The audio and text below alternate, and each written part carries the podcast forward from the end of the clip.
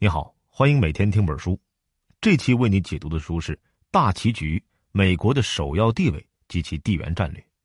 这本书的中文版呢，大约是十七万字。我会用大约二十六分钟的时间为你讲述这本书的核心内容：什么是地缘政治学？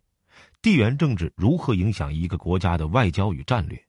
美国的战略家如何用在地缘政治的眼光看待欧亚大陆，特别是中国？我们常听到的民主桥头堡、地缘政治的黑洞、欧亚大陆的巴尔干以及远东之矛这些说法背后的含义是什么？那既然说了这是一本讲地缘政治的书，那么呢，我们就有必要先介绍一下什么是地缘政治学。当然，这是一个非常复杂的问题，在这儿呢，我们只能简单的说，地缘政治就是一个国家根据地理因素。包括地理位置、面积、人口、资源等这些方面，来制定自己的安全策略，来定位自己与其他国家的关系，以及以此为依据来分析国际局势。地缘政治学呢，就是一门研究如何从地理的角度去思考政治问题的学问。那在地缘政治学领域，《大棋局》这本书有多重要呢？这么说吧，在二十一世纪初，凡是外交官几乎没有不知道《大棋局》的。凡是研究外交的学者，几乎没有没研习过大棋局的。而且啊，大棋局还是普通人了解国际形势的最佳白话书。有人评价这本书通俗的像日常聊天，但同时又严谨的像学术演讲。大棋局成书于一九九七年，第二年就被翻译引进到中国。虽然距离今天已经过去大约二十年了，但是我们仍然可以通过这本书来了解。美国战略家对世界，特别是对欧亚大陆的看法与态度，从而读懂世界政治的风云变幻。本书作者是美国著名战略理论家兹比格纽·布热津斯基，他的名字呢也被翻译成兹比格涅夫。那从这个名字和姓氏可以看得出来，他的家族来自于东欧。没错，他出身于一个波兰贵族家庭，父亲是外交官，他从小就移居加拿大，后来又到了美国。布热津斯基离开波兰之后的第二年，二战就爆发了，波兰被德国和苏联占领，这让他从小就意识到一个国家的外交与安全战略的重要性，这对他后来从事这个领域的研究也产生了很大的影响，同时呢，也让他的学术思想一直以苏俄为假想敌。布热津斯基后来进入哈佛大学读书，跟基辛格还有我们讲过的《文明的冲突》的作者塞缪尔·亨廷顿。哎，都是同一时期的哈佛校友，后来呢，他们又都相继从政，并且都成为了美国国际关系领域的顶级智囊。布热津斯基先后为肯尼迪、约翰逊两位美国总统当过顾问，政治生涯巅峰是在1977年到1981年担任美国总统卡特的国家安全事务助理，堪称是当时美国外交政策的操纵者。1979年，中美建立正式外交关系。这里面也有布热津斯基的贡献，在访华期间，他曾经得到邓小平的接见，并且呢有过很深入的长谈。二零一七年五月份，布热津斯基去世，享年八十九岁。好，既然这本书和他的作者都这么大有来头，那么下面呢，我们就要说一说这本书究竟讲的是什么。我们分成三个部分来讲。首先说一说大棋局指的是什么，又是谁在下这盘棋？然后来看一看棋盘上各个位置的形势是怎样的，最后我们再来一起探讨一下布热津斯基的理论在学界的位置，我们该如何理解看待他的大棋局。好，下面开始，首先说一说大棋局到底是什么。布热津斯基的大棋局指的就是欧亚大陆，他认为决定世界地缘政治格局的关键就在于欧亚大陆。也可以说，谁控制了欧亚大陆，谁就将是这局棋的最大赢家。本书分析的国际政治格局也是集中于欧亚大陆，而没有涉及到其他的几个大洲。这盘棋呀，它不像是真正的棋类比赛，是一对一进行，而是众多棋手共同博弈，一起来下同一盘棋。这些棋手首先当然是欧亚大陆本土的国家，他们的力量加在一起，远远的超过美国。不过呢，布热津斯基说，这个大陆太大，国家太多，无法在政治上成为一个整体，所以呢，布热津斯基眼中最重要的棋手还是美国，他的着眼点也在于此。就像这本书的副标题说的：“美国的首要地位及其地缘战略。”那也就是说，他写这本书的目的在于谋划如何对欧亚大陆施加影响，以此来造成最有利于美国的地缘格局。布热津斯基希望美国充当这个大棋局的干预者，可以随时的施加这种影响。那么，谁有资格在欧亚大陆的棋局上跟美国对弈呢？布热津斯基设置了几个大棋局的准入条件，包括有能力、有民族意志、有能扩展到本国之外的影响力，还要有野心。也就是说，符合这几个条件的，你才有资格上桌，成为美国地缘战略棋局当中的对手。布热津斯基眼中，这样的国家一共有五个，分别是法国、德国、俄罗斯、中国和印度。有意思的是，他没有把英国和日本算进去，因为在他看来，英国和日本虽然足够有实力，但是缺乏野心，安于现状。英国对欧洲事务采取一种冷眼旁观的态度，主动的自我边缘化。注意啊，这是布热津斯基在将近二十年前的观察，现在的英国脱欧更进一步的验证了他的眼光。至于日本，虽然他们致力于在世界上发挥更大的影响。但是在美国面前还是相当老实的。总之吧，大英帝国已经退休，而日本甘当美国的小跟班他们都会协调自己和美国的战略利益，尽可能的保持一致，而不会成为美国的对手。除了棋手，布热津斯基还提到了棋局中另一类值得关注的国家，就是地缘政治支轴国。这类国家呢，按照布热津斯基的说法。他们的重要性不是来自于他们的力量和动机，而是来自于他们所处的敏感地理位置。这些国家就有乌克兰、阿塞拜疆、韩国、土耳其和伊朗，他们分别处在俄罗斯、中国以及伊斯兰世界与外界的交界处。阿塞拜疆和伊朗还扼守在中亚和中东油气资源对外输出的要道上。好了，棋局上的大小棋手分别就位。那布热津斯基对这个棋局是如何解盘呢？他给欧亚大陆由西向东的不同地区分别起了代号：民主桥头堡、地缘政治的黑洞、欧亚大陆的巴尔干以及远东之矛。那这些名称究竟是什么含义呢？下面要讲的第二部分，我们就按照布热津斯基的眼光来解析他的大棋局。布热津斯基啊，把欧亚大陆划分为西部、东部、中部和南部四个部分。西部指西欧和中欧，东部指东亚地区，中部基本上是俄罗斯以及部分原苏联地区，南部是里海周围和中亚。那我们先来看一看棋盘的西部，布热津斯基眼中的民主桥头堡——欧洲。欧洲处在大棋局的西部，对于美国来说，这是首要的战略要地，是美国向欧亚腹地扩展的跳板，也是西方民主体制在欧亚大陆的桥头堡。欧洲一直是美国的第一战略重心，在二战之后也基本起到了上述的美国希望它起到的作用。不过，布热津斯基对于欧洲的前途很担忧。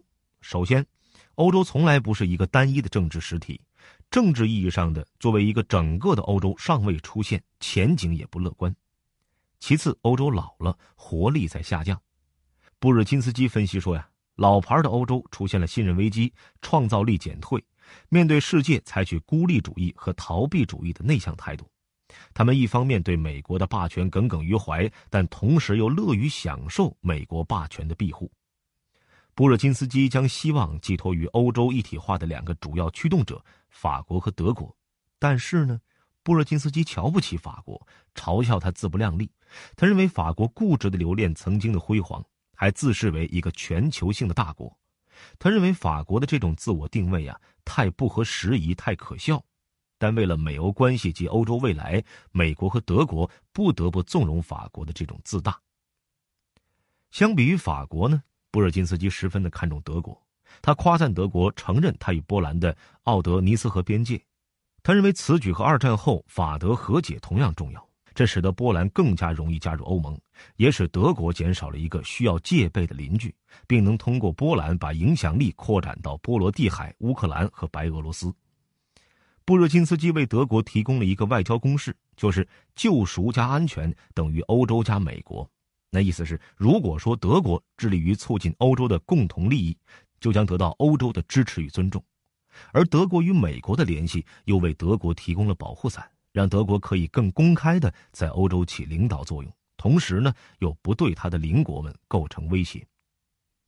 布热津斯基希望美国通过加强与法德两国的关系，推动欧洲的联合和扩大，从而让欧洲进一步的发挥他设想的西方民主制度桥头堡，甚至是跳板的作用。为此，他着重强调，北约东扩必不可少。说到这儿，我们来对比一下现实：这些年，欧盟和北约确实在东扩，可以说西方的地缘政治发展很大程度上是按照布热津斯基的构想来走的。但是呢，他强调的另一点被忽略了，那就是在欧盟和北约的东扩中，一定要注意俄罗斯的感受。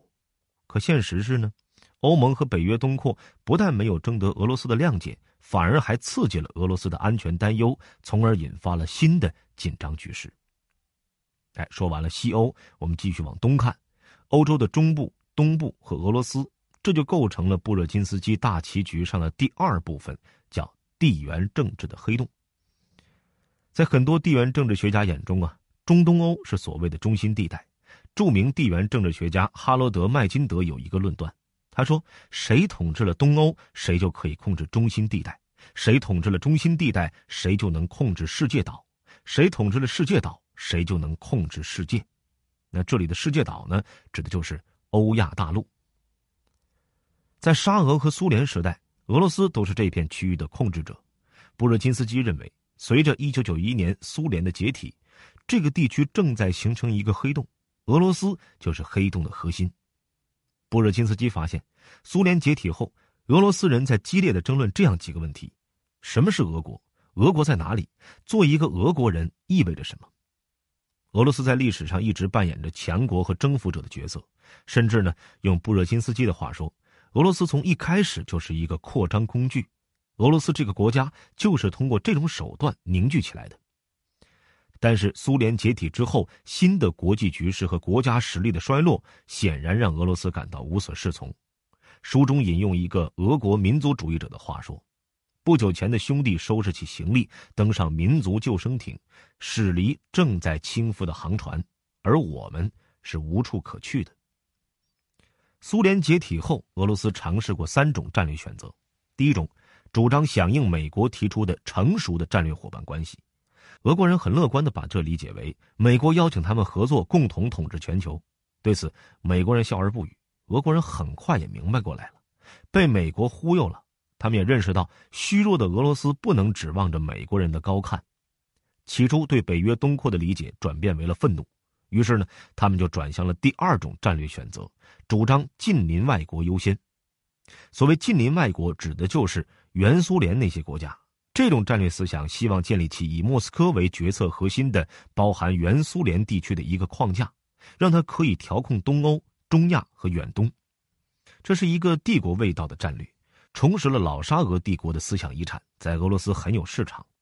俄国著名学者列夫·古米勒夫的态度很有典型性，他说：“适应西方对俄国人民来说呀，只能意味着失掉自己的人种和灵魂。”叶利钦的副手鲁茨科伊也曾经宣称，俄国代表着连接亚洲和欧洲的唯一桥梁，谁成为了这块土地的主人，谁就将成为世界的主人。但是呢，这种帝国思维的政策呀也失败了，原因很简单的，对俄罗斯来说，这个战略太理想化了，他们没有足够的实力来实施，他们政治上、经济上都缺乏吸引力。而且，对那些历史上深受俄罗斯影响的近邻外国来说，也不愿意重新的被俄罗斯控制。比如今天的乌克兰，就跟俄罗斯越走越远，甚至有点反目成仇了吗？这两种战略都不可行之后，俄罗斯开始转向东边，尝试着与中国一道进行反对霸权主义的合作。不过呢，布热津斯基说，面对人口众多、生机勃勃的中国，俄罗斯可能要沦为小伙计。布热津斯基指出啊。俄罗斯这三种战略选择都不可行。他很自信地宣称，俄罗斯唯一正确的战略选择是通过民主化和市场化改革加入欧洲，放弃俄罗斯的雄心。布热津斯基说：“俄罗斯太虚弱了，不配成为美国的伙伴。但是作为病人呢，他又太强壮了。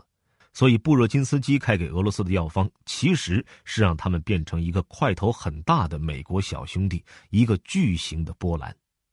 这样，美国满意，布热津斯基的祖国波兰也会满意。但是，俄罗斯自己会满意吗？答案是显而易见的。有近三百年辉煌历史的俄罗斯人呢，不可能认同布热津斯基给他们规划的所谓美好未来。从乌克兰到叙利亚，再到与美国的外交风波，今天俄罗斯在国际问题上的强势姿态，已经做出了最好的回答了。继续说大棋局的第三部分是欧亚大陆的巴尔干。巴尔干不是在欧洲吗？什么叫做欧亚大陆的巴尔干呢？没错，这里的巴尔干呢是一个比喻，说的是在十九世纪欧洲东南的巴尔干半岛是全世界局势最复杂的地方。民族多，国家多，涉及的利益和矛盾也多。原来这里的统治者奥斯曼土耳其帝国濒临瓦解，形成了权力真空。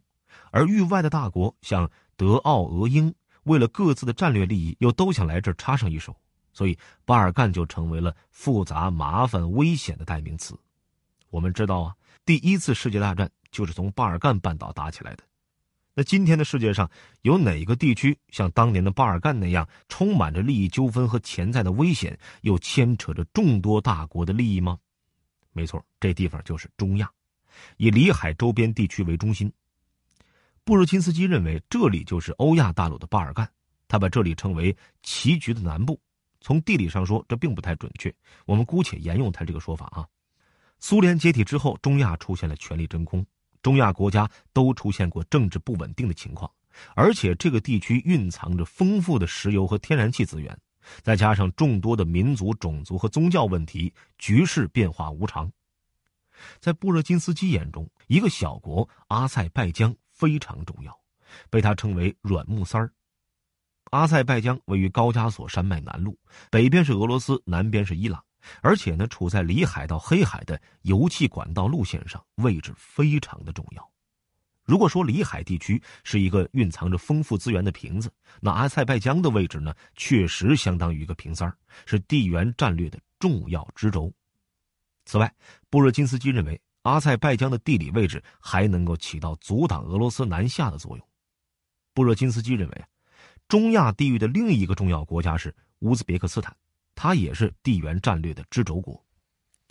乌兹别克斯坦虽然面积和自然资源在中亚都排不到第一，但是这个国家人口的民族构成相对单一，并且呢有着高度的民族自我认同，自认为是十四世纪称雄中亚的铁木尔帝国的继承者。国家的政治精英决心呢再不回到苏联时的状态。布热津斯基说：“今天在欧亚大陆的巴尔干展开直接争夺的有三个相邻的大国，俄罗斯。”土耳其和伊朗，中国、乌克兰、巴基斯坦、印度以及遥远的美国也可能参与角逐中亚。布热津斯基对这个地区的战略分析着眼点就在于如何的遏制俄罗斯的影响。他反复提出，莫斯科把这一地区看作是自己特有的地缘政治空间。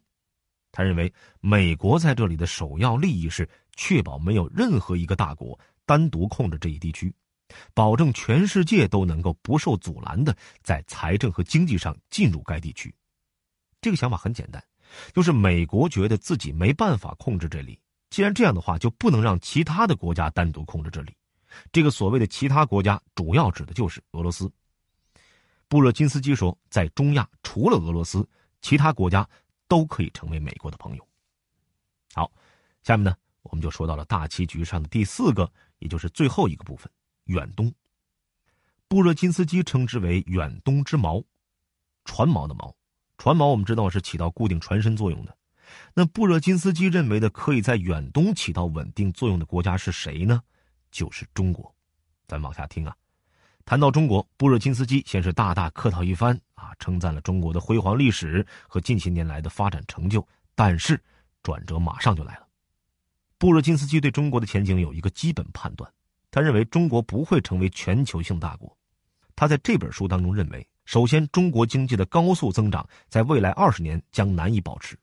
他说，这需要多种因素的绝妙结合，包括有效的全国领导、政局的稳定、良好的社会秩序、高储蓄率、外资的持续流入以及地区稳定等等。他认为，中国很难在长时间内都能够集齐这么多的有利因素。他这个论断是在上个世纪九十年代做出来的。现如今呢，二十年已经过去了，我们的现实已经证明，中国恰恰就保持了高增长。虽然还不能说中国已经是一个全球性的大国，但是对于布热津斯基对于中国的预判，我们可以欣慰的说，他呀，当年未免低估中国了。东亚的另外一个重要国家是日本，在大棋局的两侧，上世纪九十年代的日本和德国有几分相似，都是美国的盟国，在本地区都有重要地位，也都因为没有获得安理会常任理事国资格而焦躁不安。不过，也就表面上相似而已。布若金斯基说，德国早已经成为了欧盟国家的伙伴，而日本在东亚没有什么朋友，日韩关系只是形式上还可以。总之，政治上日本在东亚是孤立的。更加严重的是，亚洲人并不认为日本是亚洲国家。布热津斯基分析说，日本争取地区性主导大国的目标行不通，而在没有地区基础的情况之下，要成为真正的全球性大国，那就更不现实。布热津斯基的结论是，日本最好的办法是在安全层面继续的依赖美日同盟，同时在经济方面发挥全球影响，争取类似加拿大的地位，但是可以比加拿大更有影响力。布热津斯基提供给日本的建议，基本上就是要求日本绑在美国的航船上。那经过对于东亚主要国家中国和日本的一番分析，布热津斯基为美国谋划的东亚战略是什么呢？他主要是从美中关系和美日关系这两方面来讨论的。布热津斯基的东亚战略反对遏制中国，他认为中国是下一个全球性大国，这种看法很有害。它刺激外界警惕甚至反对中国，也会在中国内部培育妄自尊大的思想。他分析，美国的利益就是防止欧亚大陆出现一个全球性大国。既然中国只是地区性大国，那么就没有必要遏制中国了，应当把中国视为一个可以加以影响、利用、接触与合作的棋手，用它来平衡其他国家，尤其是俄罗斯。他说：“中国可以防止俄罗斯重新谋求控制中亚霸权，防止印度压服巴基斯坦，以及防止印度俄罗斯接近等等。因此呢，布热津斯基认定中国就是美国航船的远东之锚，起着重要的平衡棋盘的作用。二十年后的今天，中国仅仅作为美国的远东之矛，是否过于强大了呢？因此啊，美国已经很少有人以远东之矛来形容中国了。”关于美日关系，布热津斯基警告美国的决策者们，不要只把日本看成美国在亚洲的不沉的航母，也不要鼓励或者暗示日本去谋求地区性大国的地位，因为这将会损害美国同中国达成某种战略共识的前景，并因此削弱美国在东亚乃至整个欧亚大陆地缘政治利益。对于中美关系和美日关系，布热津斯基的指导思想是：保持平衡。保持东亚格局的多元化。